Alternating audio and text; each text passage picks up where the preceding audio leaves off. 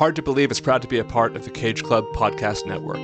To find more of this and other great shows, head to cageclub.me. You can find the show on YouTube by searching Hard to Believe Podcast. If you'd like to support the show, go to Apple Podcasts and give us a 5-star review. Or you can support the show on Patreon by heading to patreon.com/hardtobelieve. If you want to get in touch with me, you can email me at john@cageclub.me, or you can find me on Twitter at probablyrealjb. That's probablyjb. The show is written and produced by me.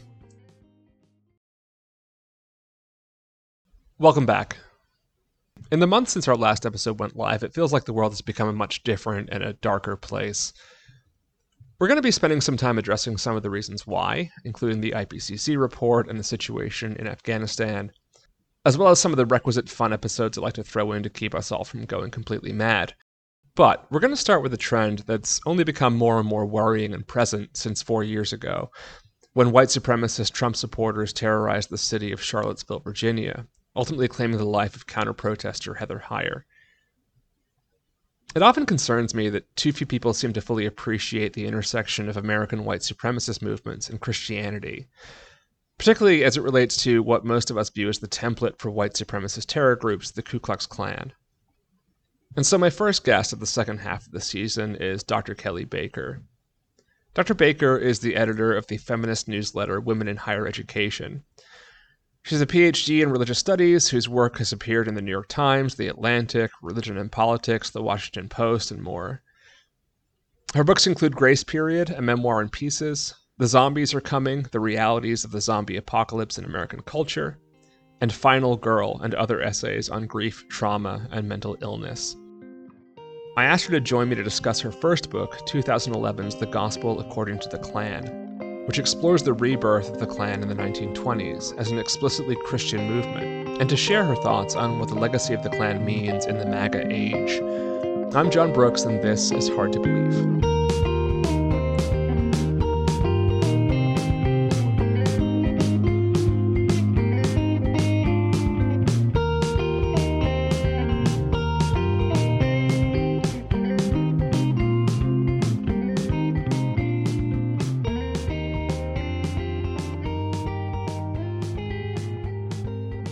Hi, Kelly. Welcome to Hard to Believe. Hey, thanks for having me. I'm so excited to be here. I'm very excited to have you. I'm a big fan and admirer of your work, even though I just told you I wasn't going to talk about how great you are to your face. I'm doing it anyways. I would just like to take a minute to talk a little bit about kind of how you got to where you are in terms of your academic pursuit and your areas of expertise. You have a PhD in religious history? In religion, but particularly American religious history. Why? It's a great question. So I'm like, I'll give you the honest answer, which is, and as an undergraduate, I was an American studies major, which is basically like a major that just lets you take classes in whatever you want to, which is maybe like great for an undergraduate, but like not great for your job prospects long term. And so what I discovered is when I took religion classes, those were the classes that were the most interesting to me, that I was very fascinated by why humans are doing what they're doing, and why in particular they were doing things in these religious contexts. So those classes I loved because it was like, oh, let's look at the contradictions, right? Let's look at what appeals to people. Let's look at what's motivating them. And so I also came from very much the Bible Belt in the South. So it was even more fascinating for me too, to be like, oh no, like I've lived it, right? Like I've been in it in a way that other people in my classes necessarily hadn't been. So I decided to go to graduate school to study American religion in particular, just because Americans, I mean, so wild, so interesting, so contradictory, such a mess, right? In a lot of ways. And I was like, oh, let's see what happens when I get into this. And so I started graduate school thinking I was going to work on like religion and the arts, or like religion and the African American experience, or something like that. And what happened instead is that I got super interested in the way that people kind of wanted to study progressive religious groups. You know, they wanted to study folks in the civil rights movement, or they wanted to study folks that were like into social justice or these sorts of things. And I that's fine, like, cool. But one of the things that I noticed is that we were leaving out other groups in those narratives. And so I decided to work on a group that really like pushed us to think about the not so nice parts of American history. And so I settled on the 1920s Klan as my case study. I wanted to look at a group that we label as extremist and put them in the center of those stories we tell about American religion, mm-hmm. and see what happens. Basically, it was me trying to like explode the discipline from the inside, which is maybe like not something I should confess to, but it really was my attempt to be like, oh no, I'm just going to dismantle it all, right? Like I'm just going to rip it all apart and then see what happens when we try to put it back together.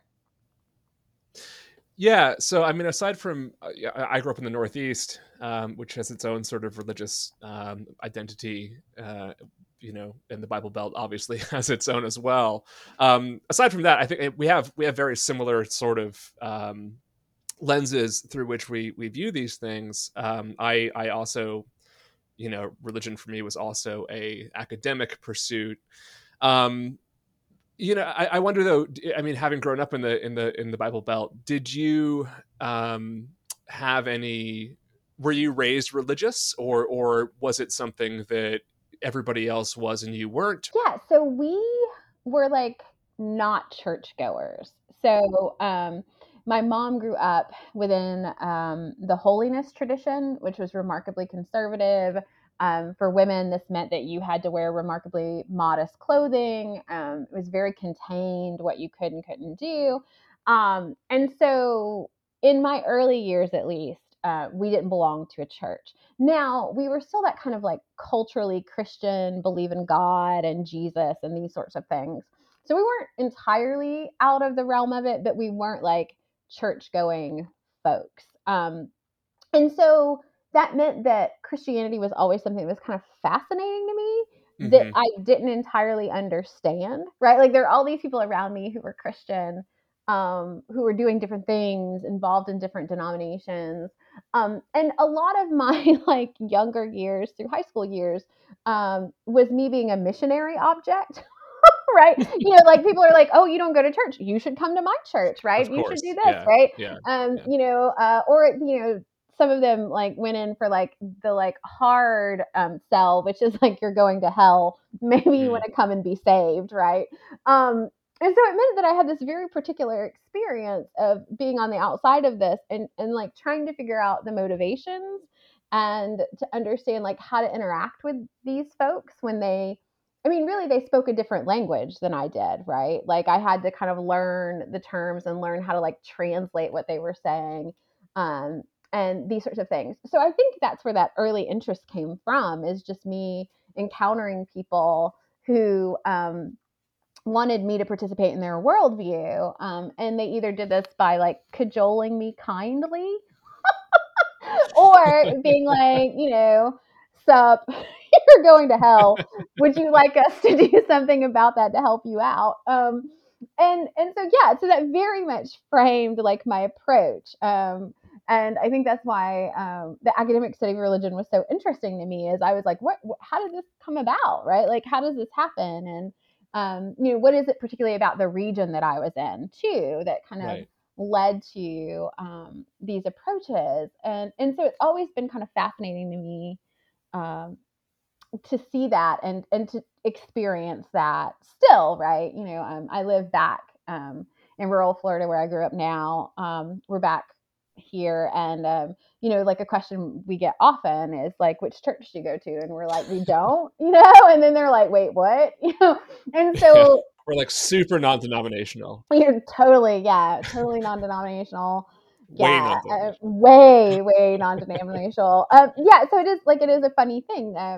Just a couple weeks ago, I have a new neighbor who like messaged me on Facebook of all things and is like, hey, we have a Baptist women's group.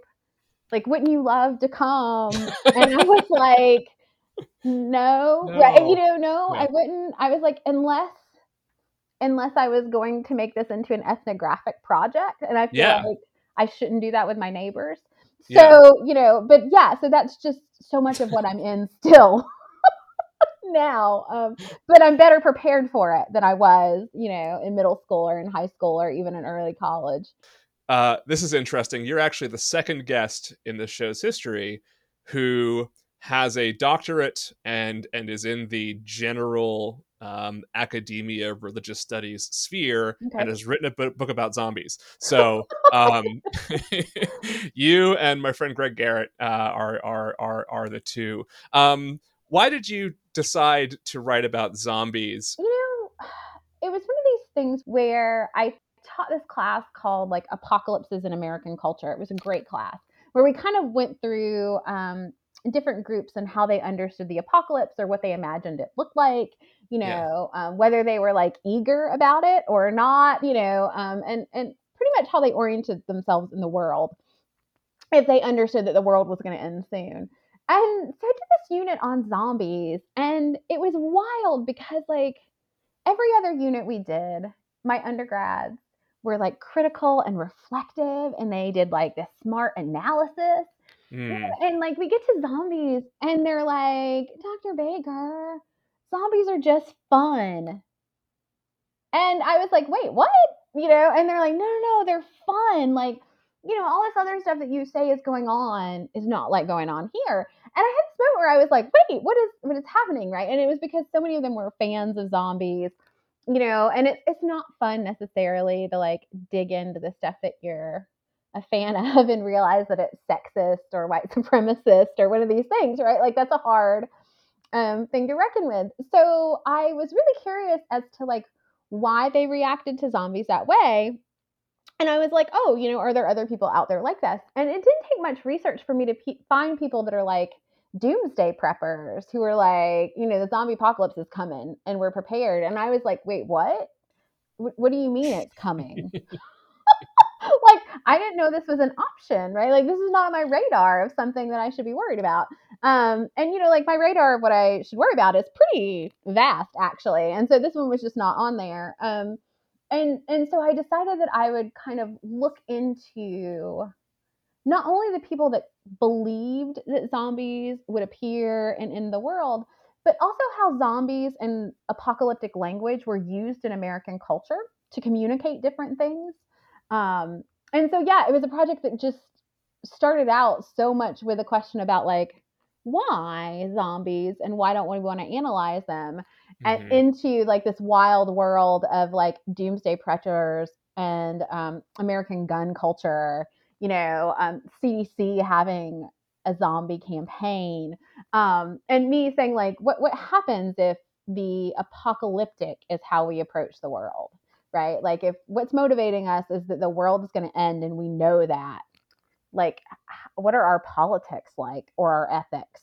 And so that is really like how that book came to be. And I'm not even a fan of zombies, like actually, but once I got in it, I was like in it, you know? Sure. And I wonder if like any of the, insights that you gained in writing that book, you found sort of applicable to the current pandemic, right? Like, is any of the stuff that you covered there, do you feel like it's been kind of predictive of the behavior of certain people who have, let's say, certain more like conspiratorial doomsday ideas about the pandemic? No, I think it's definitely there. And, you know, it's one of the things that I write about some in the book, right? About like folks that are convinced that, you know, the government is creating zombies, right? Or that the government's out to get us, or the CDC is not trustworthy. You know, and they have these like large conspiracy theories about, you know, what like military testing that's leading to zombies or this sort of thing. And so the conspiracy piece is very much there. And you know, you can't change their minds, right? I mean, this is the thing about the conspiratorial worldview is that, that there's always something that makes something else make sense, you know, like there's always this kind of logic to it. And the more that people press against it, they're more certain, you know, they are that this is the way the world actually works. So that was definitely a piece of it. Like the running joke in my household was like, at least if it had been zombies last year, like it would have been over more quickly. Like we're in this unending pandemic, right? Like it's so slow. And we're like, and at least if it had been zombies, like it would have been a legitimate threat that you deal with, right? That's obvious, as opposed to, you know, a virus, that we're locked down from, but doesn't have an easy solution, right? Like it's, you know, we have vaccines now, but like, even then we are realizing that that's not going to entirely work unless a whole bunch of other people decide to actually be vaccinated. But yeah, it's one of those where, you know, I could never quite understand the people that would get bitten by zombies and then like hide it. And now I'm like, oh no, like it makes sense. Yeah. Like, here we go. Yeah. Like, all of it makes sense now. Right. I'm like, those are the people that would show up and be like, no, I didn't get, no, what are you talking about? Right. Or they get bit intentionally to get herd immunity. And then like, yes. Yeah, right. Right. And it's like, oh, we're surrounded by those people and I didn't know it. I'm like, yes. I guess that's good that I have clarity about that now. I don't know. But yeah, no, it was like all of this like kind of makes sense in a way that I didn't know. George Romero has this really famous quote about how it's not the zombies that you really should be afraid of. It's your neighbors. Yeah. You know, and so this point about like, you know, yeah, the zombies are there and they're the threat, but like the people that are really going to do you in, you know, and often in his films, that is the case, right? Is it's the neighbors that are trying to survive and pitted themselves against you, or, you know, that have gotten bitten and don't let you know. And so that the danger is always other humans. And yeah, with this pandemic, I was like, yep. Yeah, that was prophetic. I've joked on this show a number of times about how The Walking Dead needs to be completely redone from scratch with what we now know about what happens in those circumstances. I think the thing The Walking Dead gets right is that it does emphasize that the real threat is not the zombies, it's right. These surviving humans. What I think it needs to now reanalyze is the way that people respond when there's a breakout of a incredibly infectious and deadly disease, because it is not at all what most zombie apocalypse movies suggest it is. No, people are just going to be in the streets, you know, like they're going to make sure they get their hair cut, you know, just like wander past, you know, make sure they're in the movie theater. Yeah, I mean, I think it really does show that the way that zombie films at least portray the response to these kinds of cataclysms are not actually how we would respond, right? It's not like everyone would be like locking their doors or boarding their windows or something like that. Like some people are just be out wandering around still, right? Pretending that the zombies aren't there or something like this. And so I totally agree with you. Like it would have to be a different, a different approach to that entirely than the kind of premise where, you know, oh no, everybody reacts and takes this threat seriously. And it's like, oh no. And joins together to fight the shared threat. And right. That's exactly right. Yeah. No.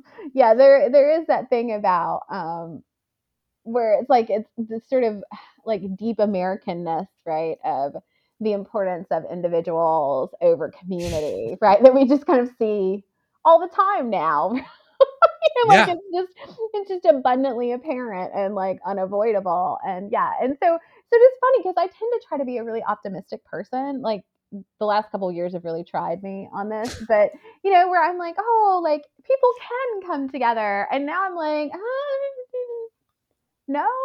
Yeah, maybe like, some people. Yeah. Some people. I'm like, but maybe not the majority, like I thought, you know? And so, yeah, it is one of those where I was like, oh, maybe humans aren't as terrible as zombie movies make them seem.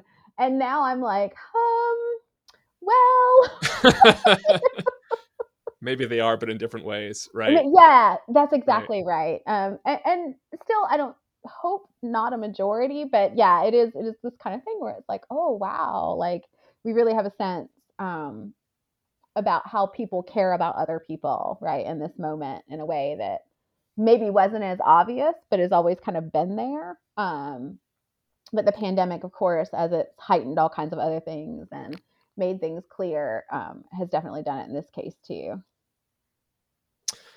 So let's switch gears over to the Klan. When did the first edition of your Klan book come out? Oh my gosh, 2011. So the book is going to be 10 this year. Oh, happy birthday, Klan book. Yes, which it blows my mind. But yeah, no, it's wild to me. So it was a book finished in the Obama era. Right. Yeah, and it barely looks a day over January 6th. So yeah. No, I mean it's I have a friend that jokes that like anytime like anything terrible happens, like there's a jump in my book sales, right? Like so like we have an insurrection and like my book is a bestseller on Amazon, and it's one of those where it's like, do we like congratulate her? Or not? Like is it good that there are book sales, but democracy is dying? You know, like how do you parse that? Right. It's like when like 1984 goes up to the bestseller list again, you're like, oh God, it's not a good thing. It's not a good. It's never a good thing. I mean, it's good for you in the long run. Yeah, I mean, and so that is like the piece that's kind of interesting to me is that. You know, I wrote this book and in 2011, you know, people were very much in this still like, we're in a post-racial society, we have a Black president, you know, why are you writing about the Klan, right? Like, why are you writing about white supremacists when they're not that big of a deal? And they were still that big of a deal because like the increase in membership of white supremacist movements after the Obama's second election like was up, you know, like right. So there were already the kind of signs that it was there, but there was a real way that people are like, oh, you know, I think you're just being like provocative or dramatic, mm-hmm. You know. And now 10 years later, I'm like, can we maybe agree that I wasn't? I was like, can you just like give this to me? Not like a lot, right? But just say like, maybe there were things going on that laid the groundwork for the Trump administration, right? Laid the groundwork for the January 6th insurrection. Mm-hmm. Yeah. So the kind of long history of that book now is that people kind of rediscover it, you know, and then are like, oh, wow, like maybe we should have been paying attention to white Christian nationalism. And I'm like, yeah, you know, maybe we should have. Maybe we should still do that. I was just going through it recently and it's still depressingly relevant. No, it really is. I mean, I always feel bad. You know, people on Twitter will be like, I picked up your Klan book. And I'm like, I'm sorry. Yeah, I'm sorry. It's come to this. I'm sorry. Yeah. You have to do this. Which I'm sure my press would love to know that I'm like apologizing. Where I'm like, I'm sorry. It's gonna be really depressing. Like, my bad. You know. Read the zombie book instead. Which is equally depressing in a different way. But yeah. So it is very, very strange to me that book is still relevant, and in a lot of ways it feels like we're living through events that have previously happened that are documented in that book, right? And I think that's like what's strange for me is you know, as a historian, I was like 1915 to 1930, it's only 15 years, like that's not so bad, right? So like that's the beauty of distance, you know, where I'm like, oh, you know, like in the grand scheme of things, like what is 15 years? And like, you know, like a year into the Trump administration, I was like, 15 years is a really long time, right? Like a really long time. I was like, right. I was wrong, these poor people.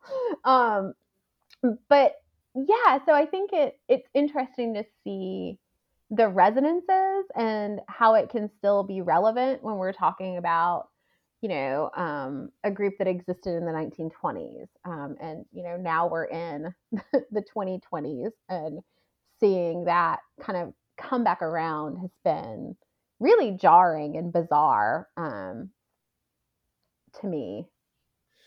Yeah. So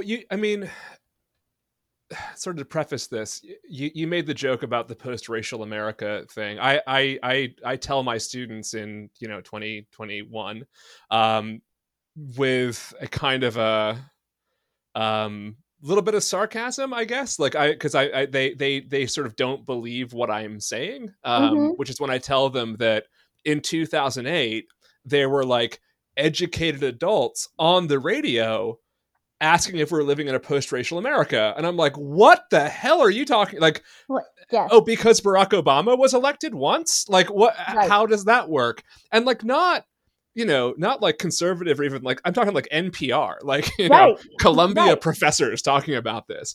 And it was shocking to me to be like, whoa, are they really having this conversation? And of course, it's even more shocking now because mm-hmm. it's somehow funnier now. But the reason I bring that up is because one of the things that I think is so kind of endearing about your book is that it focuses on not the Klan that we all know, right? Not the like the Jerry Springer Show Klan. Right. But I think the elements of the Klan that most people don't get. And the three things that I think are I want to kind of dig a little bit deeper on with you are the current Klan is actually the second iteration of the Klan, which I think most people don't really appreciate. That it is a fundamentally religious organization, and that its sociodemographic makeup is not what the stereotype would have people believe.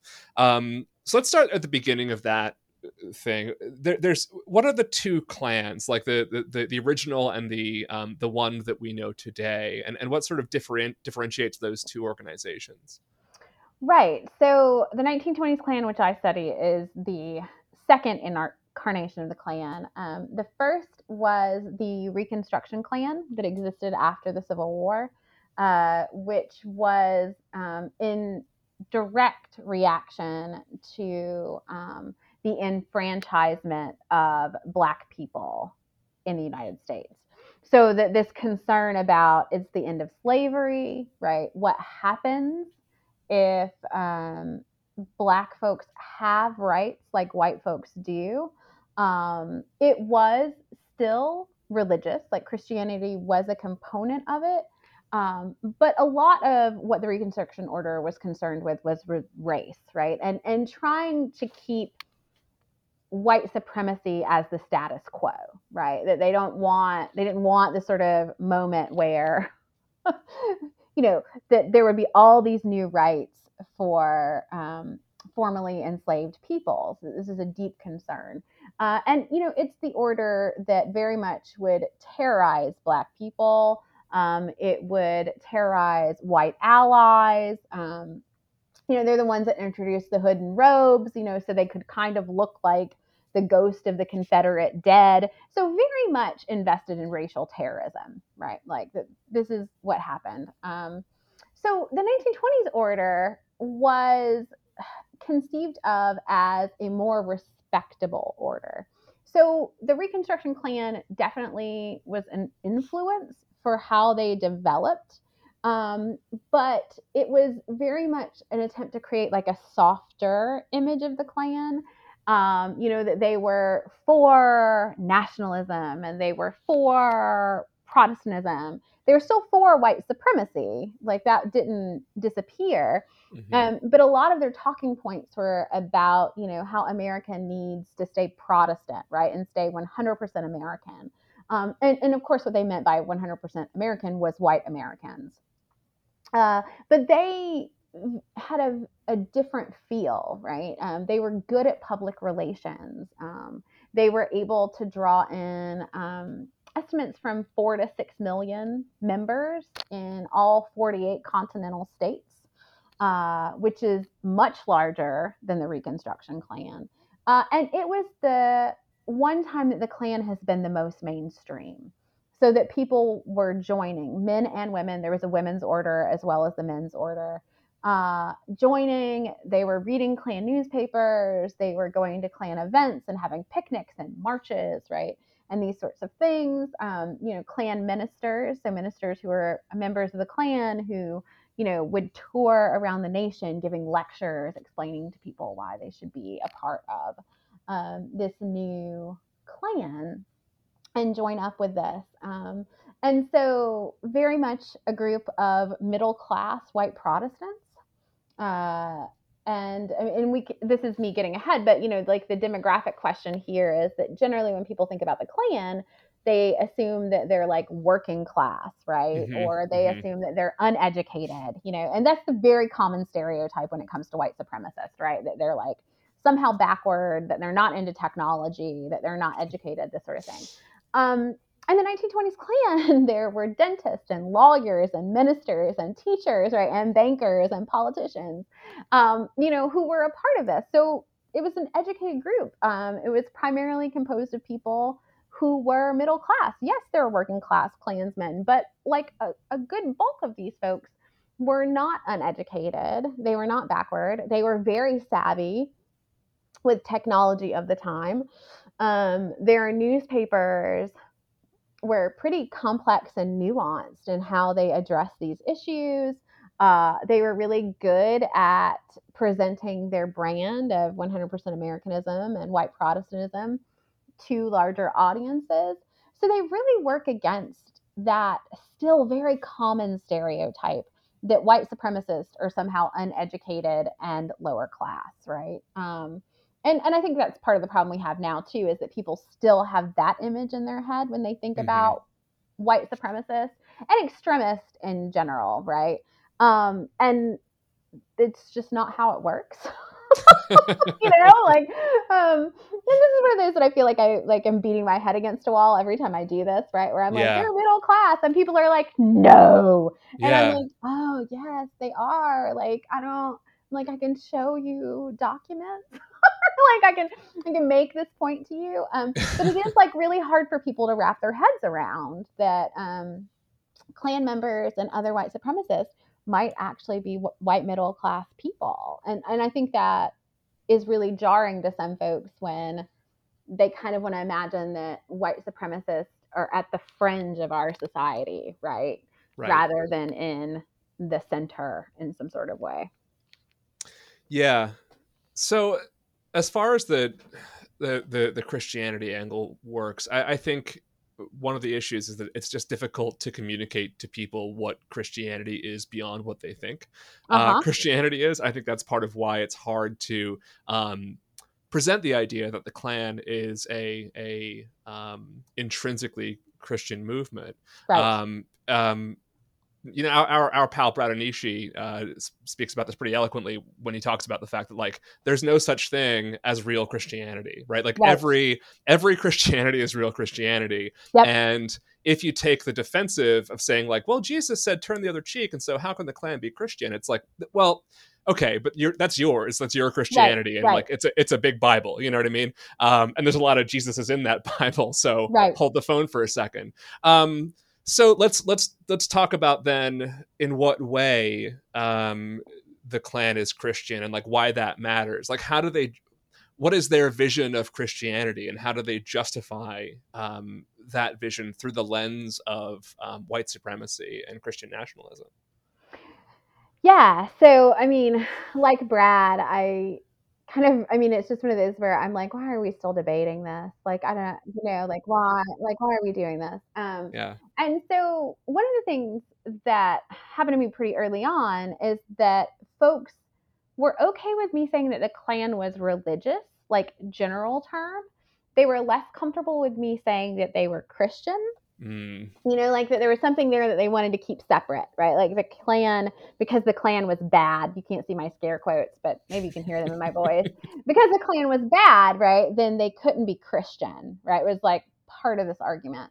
And so one of the things that I tried to pay particular attention to then was like how they formed their Christianity, right? So clear belief in Jesus and the saving power of Jesus, right? So that Jesus becomes the sacrifice of Jesus on the cross motivates them, right? And that self-sacrifice becomes part of the order for Klansmen, that this is kind of an ideal that they're expected to live up to, that they understand, you know, and talk about things like baptism, you know, that they oftentimes look remarkably evangelical in the way that they talk about Christianity, and the way they want people to inhabit Christianity, their symbols and artifacts also tell part of the story of this theology. You know, one of the things that was super interesting to me in the archives is that the way they described the Klan hood and robe was explicitly Christian. And that always throws people, right? Where they're like, wait, what? You know, like, how does that happen? But the Klan had this idea that, like, once a Klansman put on the robe, right, that they were wearing Jesus on their body, right? Like, that they were showing his example and they were expected to live to his ideals.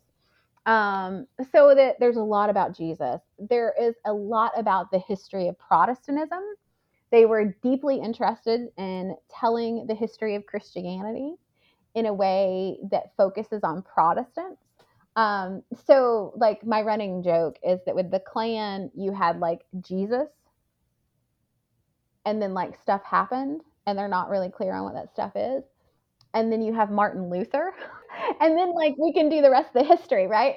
And so it's like, oh, that's so interesting that like, who knew that Christian history went from Jesus to Martin Luther? Like, who did they leave out? And it's like, oh, the whole development of the Catholic Church completely gone, right? Because they want to focus on Protestantism and, you know, what they would consider legitimate Christianity. Again, scare quotes around legitimate. But so you could see them like narrating themselves into Christian history, right? That they become another like Reformation, you know, that they become another movement, you know, they're Christian knights that are going to save not only the nation, the American nation, but also the Christian faith from anyone that's going to attack it. And so you get this, and I found this a lot in their newspapers where they're very explicit about this, right? And very clear about what they believe and what's important, right? You know, that they were interested in doing charity and giving donations to churches and orphanages and organizations, which often people are surprised by. There are even instances where they gave money to Black churches, which is wild, you know, in a certain way where you're like, wait, what's happening here? And like the justification they had is, well, they're furthering Protestantism, right? Like, they're not happy about the race part of it, which is essential.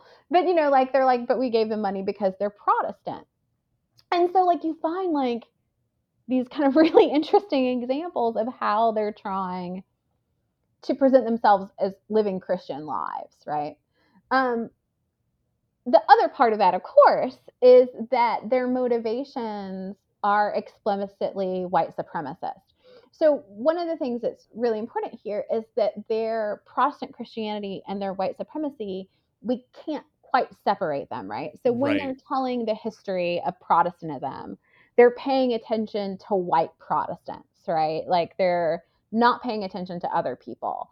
You know, when they're talking about the American nation and who's going to lead, it's white Protestants that are going to do this. So they never get very far from the idea of white supremacy. And it never fails that when I talk about this, like when to public audiences, you know, pre-pandemic, I would always have like, it never failed that it was like some woman who looked like my grandmother, right? Like just super sweet and would raise her hand and would be like, you know, I heard you give this whole talk, you know, 45 minutes of my life, you know, like I heard you give this whole talk, but, you know, the Klan can't be Christian because Jesus is about love, right? Right, right. And I would always be like, no. Like, yeah, like the Klan is there, right? Like Jesus was totally about love for the Klan. I'm like, but Jesus only cared about love for white people, right? So that's very much kind of inculcates how they did things, you know, that this was not some sort of expansive universal love, right? It was exclusive, it was limited. And of course, we see examples of this today, right? And how American Christianity is practiced. So, but it is this kind of interesting thing where people are like, well, they can't be. And I'm like, well, they can because they're using the same language. It's just to different ends, right? And that doesn't make them not Christian. It just means that their Christianity looks different than, as you said, right? A lot of people expect Christianity to look. Yeah, you know, and I think of like the I've always found the Klan sort of costume to be, you know, kind of reminiscent of the Templars, and this kind of, you know, you can make the case, I guess, that the Templars were also like a violent terrorist organization, like hell-bent on genocide. I don't think that's necessarily a fair reading of it, but like that's it's still like the strain of sort of the white crusading, hero Christian soldier. Is all throughout history, and I know a lot of fundamentalist Protestants write off anything Catholic as having been like doesn't count. But yeah, it's really interesting to. It makes me want to know what someone who says they can't really be Christian, they're so mean, thinks of like Jerry Falwell. I'm like, well, like where does the line get drawn? You know, well, and I think that's what's interesting to me too, right? Is that it's like, they're like, well, they can't be because they're a hate group, right? Like that somehow them being a hate group means that they couldn't be Christian. And I'm always like, what about Westboro Baptist Church, right? Like, like how do you deal with that group, right? Or how do you deal with Christian groups that are explicitly anti-LGBTQ people, right? And who have hateful rhetoric, right? And are doing these sorts of things. So it is kind of always fascinating to me, like you said, about where we draw the line, right? And after the January 6th insurrection, there were folks that were like, well, you know, there were Christian symbols, right, at the Capitol. They're like, but like, you know, is that Christianity? And I'm like, ooh, pick me. Yes. You know, like it is. I have books. Yeah. I have books. Right. But it is that like attempt where people want to say that the groups that make them more comfortable, right, who we don't have to dig very far down into the rhetoric oftentimes to find the same kind of exclusion, just that it's been prettied up, you know, in some kind of way.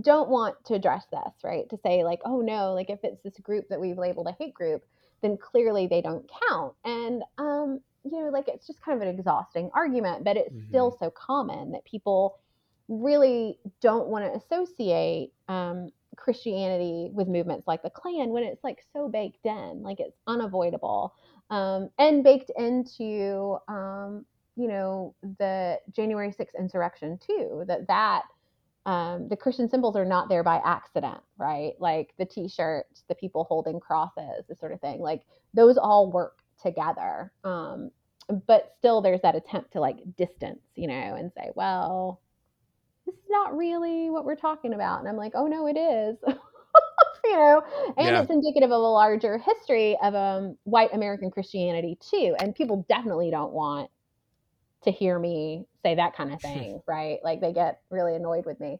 So, but yeah, like the history is there. We see the examples, but we still have a hard job, I think, of convincing a larger public that that's what's happening. Yeah, it's interesting. I think back to the days when I was young enough and patient enough to engage with conservative acquaintances on Facebook in arguments about things. And I remember one of them getting into an argument about Christian terrorism, right? Because you know, one of my conservative, I guess, like acquaintances was going on about Muslims. And it was during the 9/11 mosque, right? And so someone made some snarky comment about like, well, I don't see a bunch of nuns throwing bombs. And I'm like, okay, but what about Timothy McVeigh? Right. And one of the sort of strange phenomenons that I notice is exactly what you're saying, which is that as soon as there is a solid example of a Christian terrorist, the Christianity suddenly becomes incidental, right? Like the fact that Tim McVeigh was a Christian had nothing to do with the Oklahoma City bombing, and like the opposite is true. It is fundamental to, you know, the radicalization that he went through. And yeah, again, like I am with you that I am smacking my head against the wall with January 6th and trying to demonstrate it as a you know, if not primarily, certainly centrally kind of Christian event and a white Christian nationalist backlash. I think that's important because this is something that I run into, as you can imagine, all the time, right? Yeah.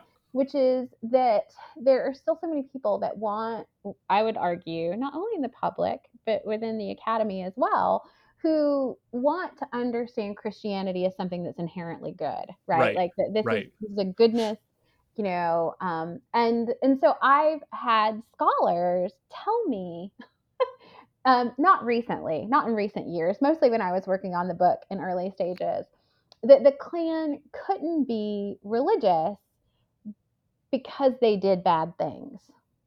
Right.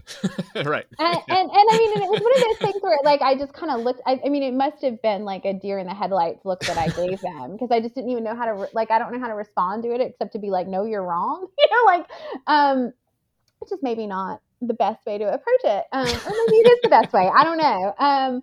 But sometimes it is, but it was just so interesting to me, the kind of, the reticence and the way that people really would double down on my work that way, where they're like, you know, I see what you're doing here. Like, it's interesting, but it's not really religion, Kelly, right? Like the religion stuff is just propaganda. It's politics, right? Yeah. And I'm like, no, I've spent an inordinate amount of time in archives, right? Like I am showing you that like, this is something that they're doing, right? Like it's not them like just turning to religion to like smooth over some of their other things, right? Like their Christianity is enmeshed in their white supremacy, is enmeshed in their patriotism, and that they all support and bolster and create each other.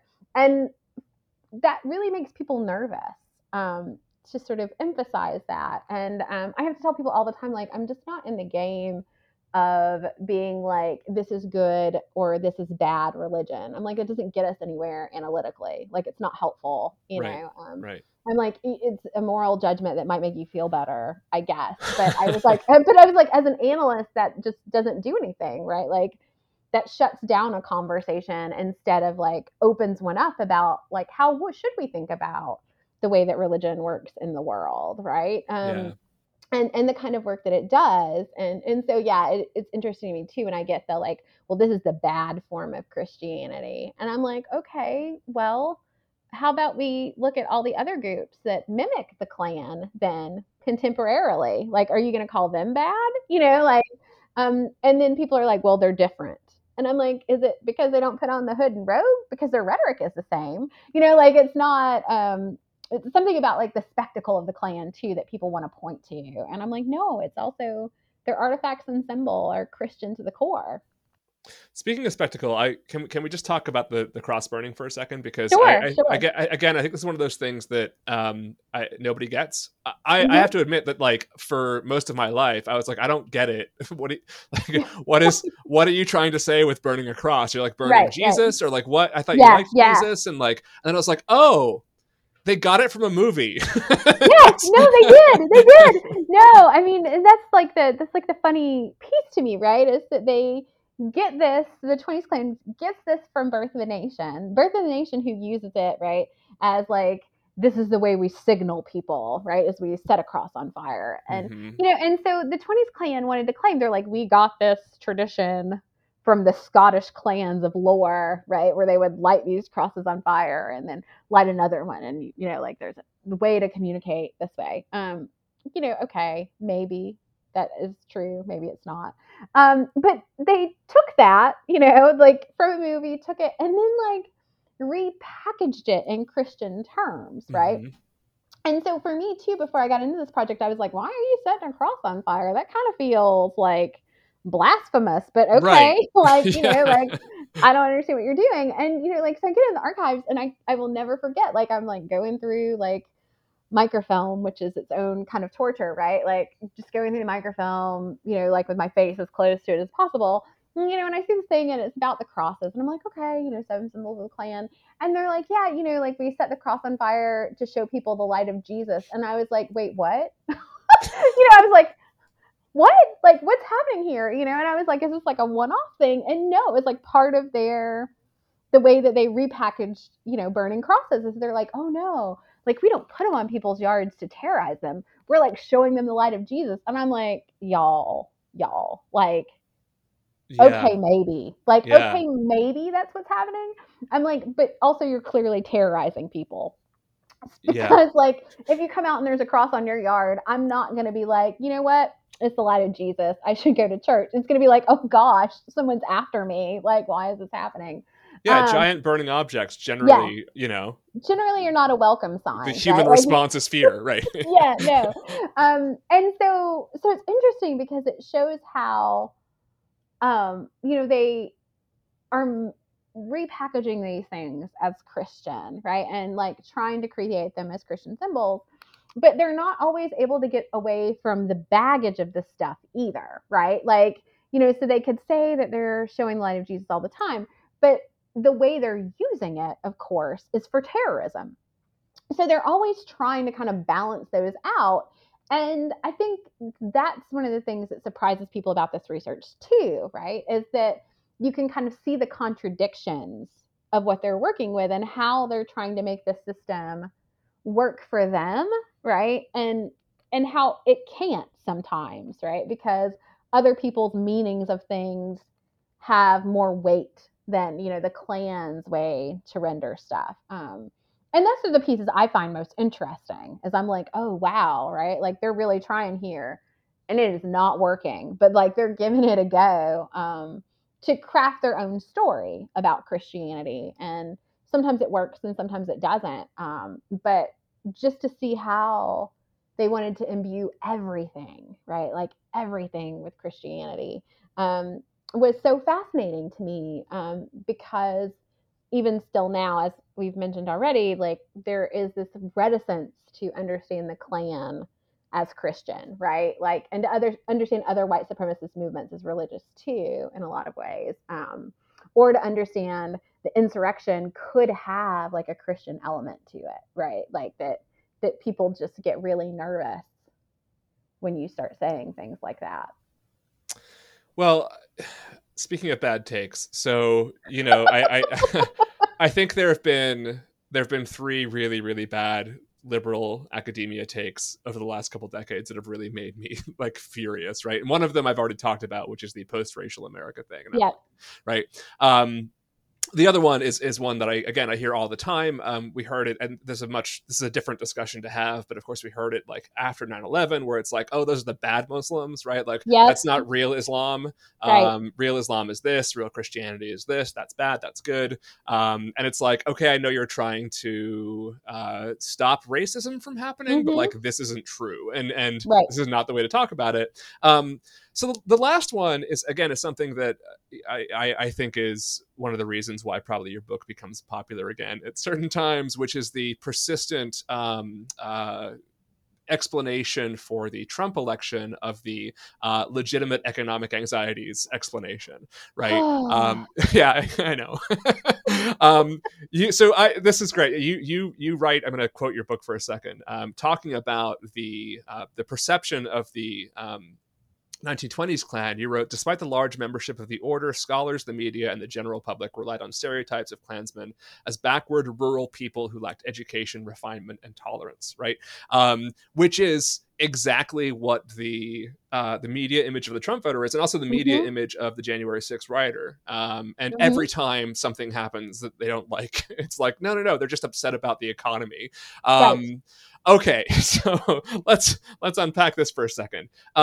If these are not uneducated people who are upset about their economic disposition, you know, the alternative explanation is scarier. But in your finding, what does drive, like, you know, the blanket answer of racism, right, is fine, I guess, but in a more sort of explanatory and sort of academic explanation of it, what do you sense is the consistent drive between the 1920s Klan and the Tea Party, which you also talk about in the book, a movement I'd forgotten about.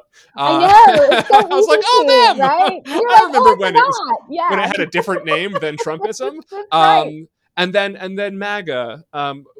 What should we see Because like if we want to stop it, if we want to, right, sort of tamp it down in our society, what should we see as the root cause of these things? I think it's a really good and hard question. And I think, so it seems that journalists in particular are obsessed with saying like the rise of Trump, right? The rise of the Tea Party, MAGA nation, right? That it's all about like economic uncertainty. And this new thing that came out of nowhere. This new thing, right? Like, because other people that are, economically anxious don't terrorize people, but like, whatever, like that's besides the point, Yeah. And so it's always this thing where it's like, this is a movement of the working classes, mm-hmm, right? Like, mm-hmm, and these are the folks that they try to profile. Like, I swear to goodness, the New York Times for the January 6th insurrection, like walked past like the realtors and the bankers, to like find the trucker to talk to, where they're like, no, we're not going to talk to the person with a designer handbag. Like, we're going to go over here and talk to this other person. Yeah. And so it's that stereotype again, right? Uneducated, working class, people that are motivating this because they're just so, the economy has not been kind to them, right? So economics are part of this, but I think it doesn't take much digging in to realize that folks that could afford to fly and have a hotel room and make their own merch and do these sorts of things for the January 6th insurrection are not people who are necessarily economically anxious, because they have means, right, to be able to do this and to organize and to do these things. And especially when you look at the costuming of that, I was like, oh my gosh, like this costs money, right? Like this cost a lot of money to have these things, to bring these things, There's discussions of people paying $700 for a hotel room for a night, right? Which like makes me want to fall on the floor. So clearly it's not the economic piece. And I think what we're seeing with this movement is something that we were seeing with the Klan, which is this deep nervousness that the white Christian status quo was under threat, right? So one of the things that I point out in the book is that the Klan was a reactionary movement to this deep concern in the 1920s over immigration, over the enfranchisement of Black people, some concern over women's rights and what that might mean in some sort of way. So there's all this like nervousness that at any moment, white people might not be in power anymore, right? Mm. The thing about this, of course, is that they were deeply concerned like, that Catholics were going to be a voting block, right? And there would be a Catholic president instead of a Protestant president, right? Like, and there is. Like there's all this like nervousness about it. At the same time that white people were still in power, right? So it's this kind of interesting thing about like what happens, right? If like white people no longer dominate politics or dominate like social norms or dominate like what is culture and what counts as culture and these sorts of things. And so I think we see this too, right? Like, especially when they would like interview Trump voters, right? Who were just very clear, like they wanted a particular type of nation that was nostalgic, right? And it was when it made sense to them and they didn't have to deal with all these people that were different, Like get back to this like moment in time, right? Where it's the again of great again, right? Yeah, entirely that. And that kind of echoes a Klan rally too, right? Where they're like, they were concerned with like what was going to happen to America and how they needed to save it, right? Because it was on like the brink of destruction. Because there were other people besides white Protestants, in America. And so I feel like that's so much a part of this. And so economics is there, and Christianity is also a piece of this, even if it's that kind of cultural Christianity that Trump gestured to, right? Mm-hmm. Because he's never been to church, exactly. Where it's like, okay, like make your choices about leadership, I guess. But I think that's the kind of piece of it that people don't necessarily want to deal with, particularly because if we start to think about their support of the white supremacist status quo, we have to think about how the rest of us are implicated in it too. It's not a thing that we can opt out of in any way. And I think those are like hard questions that people don't want to deal with, right? Or that they just don't want to have to give up some of those privileges associated with that, right? Even if they aren't aligned with Trump, right? Even if they are, they maybe consider themselves to be white liberals, right? Like there are pieces of this that once we like actively start dismantling it, like it's going to get real fast, right? About who has opportunity and these sorts of things, right? And access to opportunity.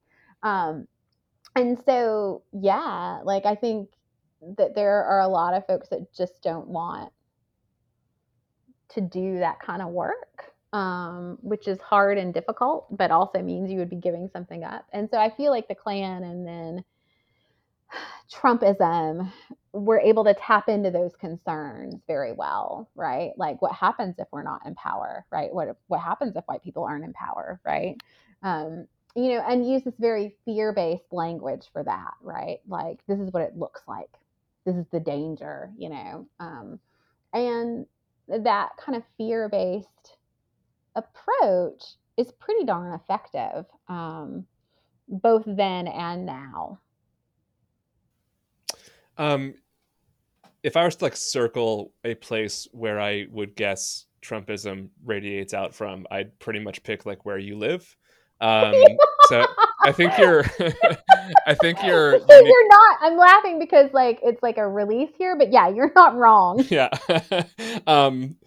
I asked you this then as someone who, you know, sort of, again, lives, has gone native, so to speak, in this regard. You know, the Klan is something of a joke, right? To most people now, its membership is not huge. Right. You know, I think ultimately David Duke was a PR nightmare for them in the long run. But having said that, do you think that, is it fair to say that essentially the MAGA hat is the new robe? That it's not that it's gone, it's just that it's shifted into this far more kind of embedded and omnipresent thing, as a lot of people, I think, fear that it has. Yeah, I wrote about this a while ago where it was pretty much that argument, right? Like, so... you know, we don't have folks in Klan robes, we have folks in MAGA hats, right? The red MAGA hats, or with, you know, Trump t-shirts with really nasty slogans, right? About different people. So yeah, I mean, so folks aren't using the hood and robe, but they're still using these artifacts of white supremacy to communicate how they feel about things. So that hasn't gone away at all, right? It's just, there's a subtle, sometimes there's a subtleness, sometimes there's not, but there's a subtleness to it that I think makes it harder to pinpoint than it is when somebody shows up in a robe and is lighting a cross, right? Like there's a level of like, you can't miss this, right? When that happens. And so I really do think that the MAGA hat has become, you know, like that's what the robe has transformed into, you know, in the same way that after Charlottesville, right, it was everybody in the like khaki pants and like polos, you know? Yeah, which is like the most like innocuous like wear that then became a white supremacist symbol because of all the people wearing it, right? Like that became a uniform of white supremacy in that moment. And it shows you how quickly those items that we just think are kind of like mundane and banal can like so quickly turn into something like this, depending on the context that they're used in. But yeah, like who would have imagined that like a polo and khakis, right, could communicate that, or a haircut, right? You know, that the alt-right folks had with their like fascies, you know, so that there are different ways that these symbols come across that I think are harder to read, right? Which is why they are effective, you know, because you could pretend that the MAGA hat isn't necessarily a symbol of white supremacy, right? People do, but like it is. It is, yeah, yeah, and it's far more at this point anyway, broadly speaking, socially acceptable. Like you wouldn't, right? You wouldn't go to a baseball game in a hood, I don't think. I would hope not. I hope not. But like, you'll certainly see, especially in certain parts of the country, like a lot of MAGA hats there. Mm-hmm. And yeah, I mean, it worries me that this movement, as eternal as it is, has so much kind of adaptability to be able to do that. And I think the adaptability piece is the piece that often people don't recognize. Yeah. Is that, you know, one of the things that I would tell my students is that white supremacists have been remarkably good at navigating different social systems, different technology, that they know that their message can be malleable and they can shift it, you know, like as soon as there was an internet, Stormfront, which is a white supremacist site that no longer exists, was there, you know? And so like they are able to adapt and change these symbols and use different symbols and do this in a super quick way. And I think that makes it harder to kind of parse, right, and figure out too. And it really helps, again, when it's something that doesn't seem like it should be a symbol of hate, right? Like a red hat, you know, or something like that. And I think that makes it harder to pin down because there's a certain way that someone wearing it could claim deniability, right? Like, right, they're just a Trump supporter. That doesn't mean that this is a white supremacist symbol. And it's like, well. It's because of their economic anxieties. Yeah, that's exactly right. That's what's going on here. Are they just like red hats? Who knows? But yeah, but I think there's a way in which it gives them a pass that like a white robe and hood doesn't, you know, like, because that is, I think, the symbol in so many people's minds of what racism and a white supremacist looks like. And it shouldn't be, you know, like there's a way in which we need to get away from that so that, yeah, that has that historical legacy. But other objects and artifacts and clothing and these sorts of things are also those kinds of symbols, right? And today, especially, it's definitely not the Klan robe all the time. It's these other things. Okay, so before I let you go, you said you try to be an optimist. We've both been kind of a bummer for the last hour or so. I know. Can you think of any reason why we should have optimism about I don't know, anything, but white supremacy in America being one of them? I don't know. Yeah, so it's really tough, right? I think one of the things I try to keep in mind when I think about my historical research is that by the time the Klan was reacting to what they saw as threats to America, right? Like increased diversity in religion, in race and ethnicity, right? Of who an American was, these sorts of things. By the time they reacted, like some of these changes were already there. Right. So their reaction was too late, right? That they, like their so-called enemies, they couldn't defeat them because like the terrain had already changed. Right, they always lose. Right, yeah. Right, they always lose. And so one of the things that, so that kind of gives me some amount of hope, right? That what we're seeing... what we saw with Trumpism and what we're seeing now, you know, doesn't have to be the way it always is because some of these changes have already happened, right? And it's clear to me, too, that the Biden administration is trying to undo things that the Trump administration had done. And, you know, that makes me feel a little bit better. I wish they'd move a little bit faster. But, like, you know, I'm sure that President Biden really cares about what I think about things. But I think that, so I think that is at least useful to me, right? And the other thing that I think has made me hopeful since the 2016 election is the amount of activism to protect the rights and opportunities of different people, right? So that you see folks that are not letting these things, people getting away with these, right? Different things. So that mass protests at airports, right?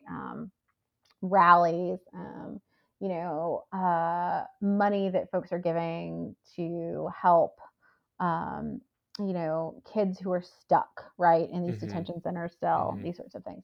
So I think that I find to give me hope, right? At the same time that I'm like, hate crimes keep going up, right? Like the number of this is so that's the balance, right? Is that some of this reactionary stuff still is so violent, so we can't let that go either, you know. So there are glimpses of hope, I think, here.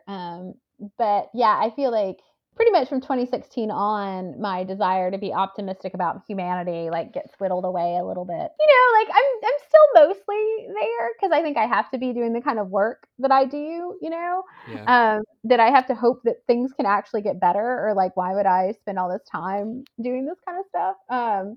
But yeah, it's just, it gets harder, but I do think that it's not all bad, which is maybe the best we can hope for right now. I think that's fair. All right, I'll take that tiny glimmer. If people want to find more about you or interact with you on the internet, where should they go? Oh, they should go to Twitter. I'm always on Twitter. That's true. I can say that. No, I am. Can confirm. It's a it's a problem. So I'm pretty easy to find on Twitter. I have a website that is just my name. It's kellyjbaker.com. That has stuff about my writing and those sorts of things. But I mean, primarily the exciting things happen on Twitter. So it's the best way to interact, I think.